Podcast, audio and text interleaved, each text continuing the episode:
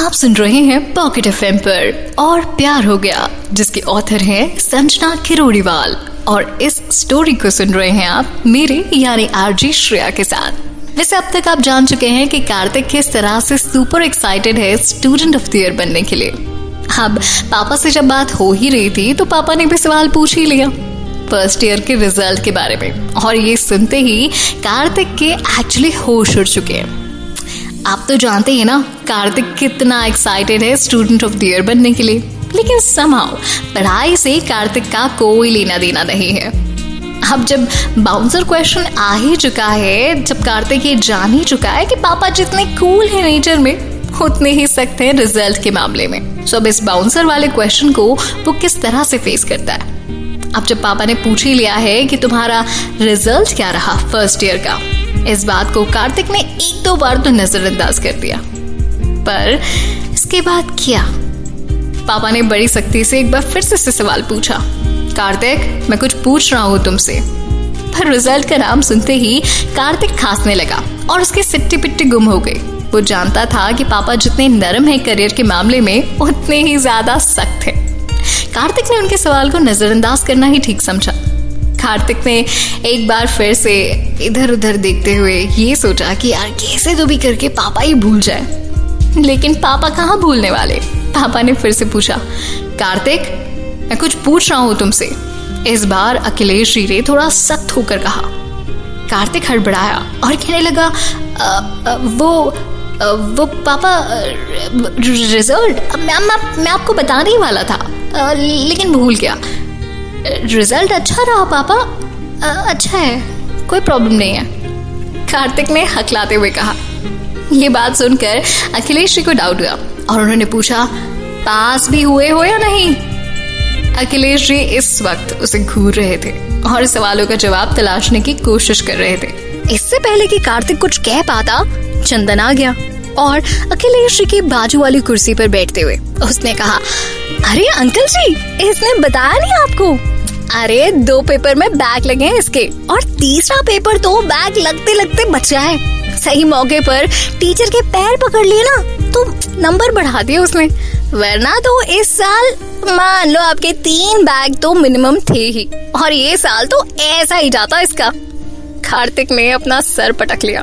कार्तिक, ये बात बहुत अच्छे से जानता था कि ऐसी सिचुएशन में चंदन हमेशा गलत वक्त पर एंट्री लेता है। अब आप सोच रहे होंगे कि चंदन है कौन?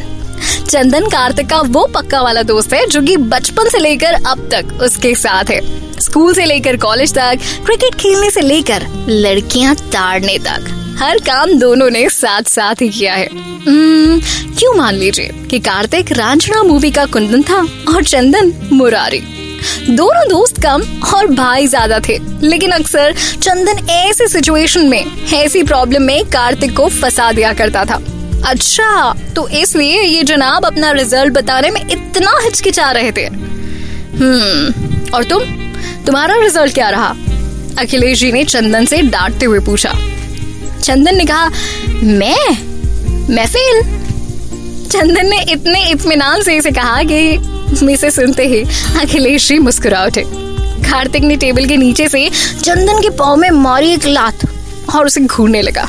उतने में आवाज़ आई कार्तिक इस साल तुम अपना फ़र्स्ट ईयर फिर से पढ़ोगे अखिलेश जी ने बड़ा समझाते हुए कहा। पर कार्तिक इस बात को सुनकर घबरा चुका था। कार्तिक ने कहा पर, पर पापा मेरे सिर्फ़ दो ही बैग हैं। यकीन मानिए मैं इस साल इसे क्लियर कर लूँगा। प्लीज़ मुझे ये रिपीट मत करवाइए। कार्तिक बहुत मायूस हो चुका था ये सुनकर। उसे समझाते हुए अखिलेश जी ने कहा, देखो बेटा, मैं उन बापों में से नहीं हूँ जो तुम्हारा खराब रिज़ल्ट जानकर तुम पर चीखे चिल्लाए। तुम्हें दूसरों बच्चों का एग्ज़ाम्पल दे और फिर तुम्हें पढ़ने से रोक दे। बल्कि मैं चाहता हूँ कि जो चीज़ तुम्हें समझ नहीं आई, वो तुम एक बार फिर से पढ़ो, अच्छे से समझो, ताकि तुम्हें कभी आगे प्रॉब्लम ना आए। अब तुम इसे मेरा हुक्म समझो या मेरी ये सजा? मर्ज़ी तुम्हारी है। पर ये साल तो तुम्हें फिर से पढ़ना ही पड़ेगा। अखिलेश जी ने रौब जमाते हुए कहा कार्तिक बेचारा, जिसका वैसे भी पढ़ाई से दूर दूर तक कोई लेना देना नहीं था, चंदन की बेवकूफ़ी की वजह से अब उसे फिर से ये साल रिपीट करना पड़ेगा। फिर से वही सारे लेसन और चैप्टर पढ़ने पड़ेंगे जो कि उसने ले देकर अभी करे थे। लेकिन समहाउ इस वक्त चंदन कार्तिक को अपना सबसे बड़ा दुश्मन नज़र आ रहा था। और चंदन इससे बेखबर होके पराठे खाने में बिज़ी था। एक एक करके पराठे दबाए जा रहा था। उतने में अखिलेश जी ने खाना खाया और चंदन से कहा, और बेटा तुम तुम क्यों खाम खाम में शर्मा जी के पैसे बर्बाद कर रहे हो? मुस्कुराकर अखिलेश जी ने उसे टोंट मारा। अरे अंकल जी, आप चिंता मत कीजिए। देखना, एक दिन हम दोनों भाई मिलकर कॉलेज का नाम रोशन करेंगे। चंदन ने बड़े ही आराम से इस बात का जवाब दिया। ध्यान रहे, रोशन के बजाय डुबा मत देना। ये कहकर अखिलेश जी हंसने लगे और खाना खाकर वहाँ से आगे निकल गए अपने रूम की तरफ़। खाना खाकर कार्तिक वहाँ से सीधा अपने कमरे में चला गया। चंदन भी उसके पीछे पीछे चल पड़ा। अखिलेश जी अब भी वहीं बैठे थे। रंजना भी आकर उनके पास बैठ गई और कहने लगी, पता नहीं कार्तिक और मौली का झगड़ा कब खत्म होगा? अखिलेश ने कहा, मैं चाहता हूँ कि झगड़ा हमेशा यूँ ही बना रहे। रंजना ने बड़े आश्चर्य से उन्हें देखते हुए कहा, ये आप क्या कह रहे हैं?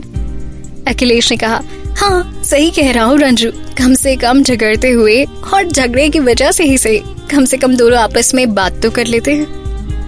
रंजना ने कहा, न जाने वो कौन सी मनहूस घड़ी थी जब वो हादसा हुआ और ये दोनों एक दूसरे से हमेशा के लिए दूर होने लगे।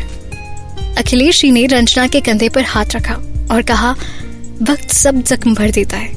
धीरे धीरे देखना, सब कुछ ठीक हो जाएगा।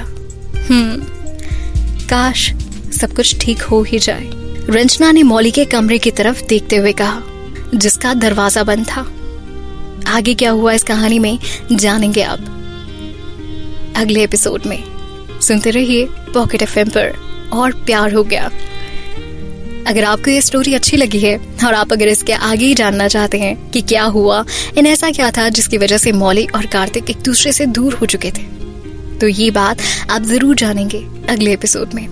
तो एक काम कीजिए, इस शो को ज़रूर सब्सक्राइब कीजिए, ताकि आपको माई पॉकेट सेक्शन में सारे अपडेट्स और आने वाले एपिसोड्स मिलते रहें। और इसके नोटिफिकेशन हमेशा आपके साथ रहें। याद दिलाते हुए कि ये ऑडियो आपको अच्छा लगा था। सब्सक्राइब ज़रूर कीजिएगा इस चैनल को।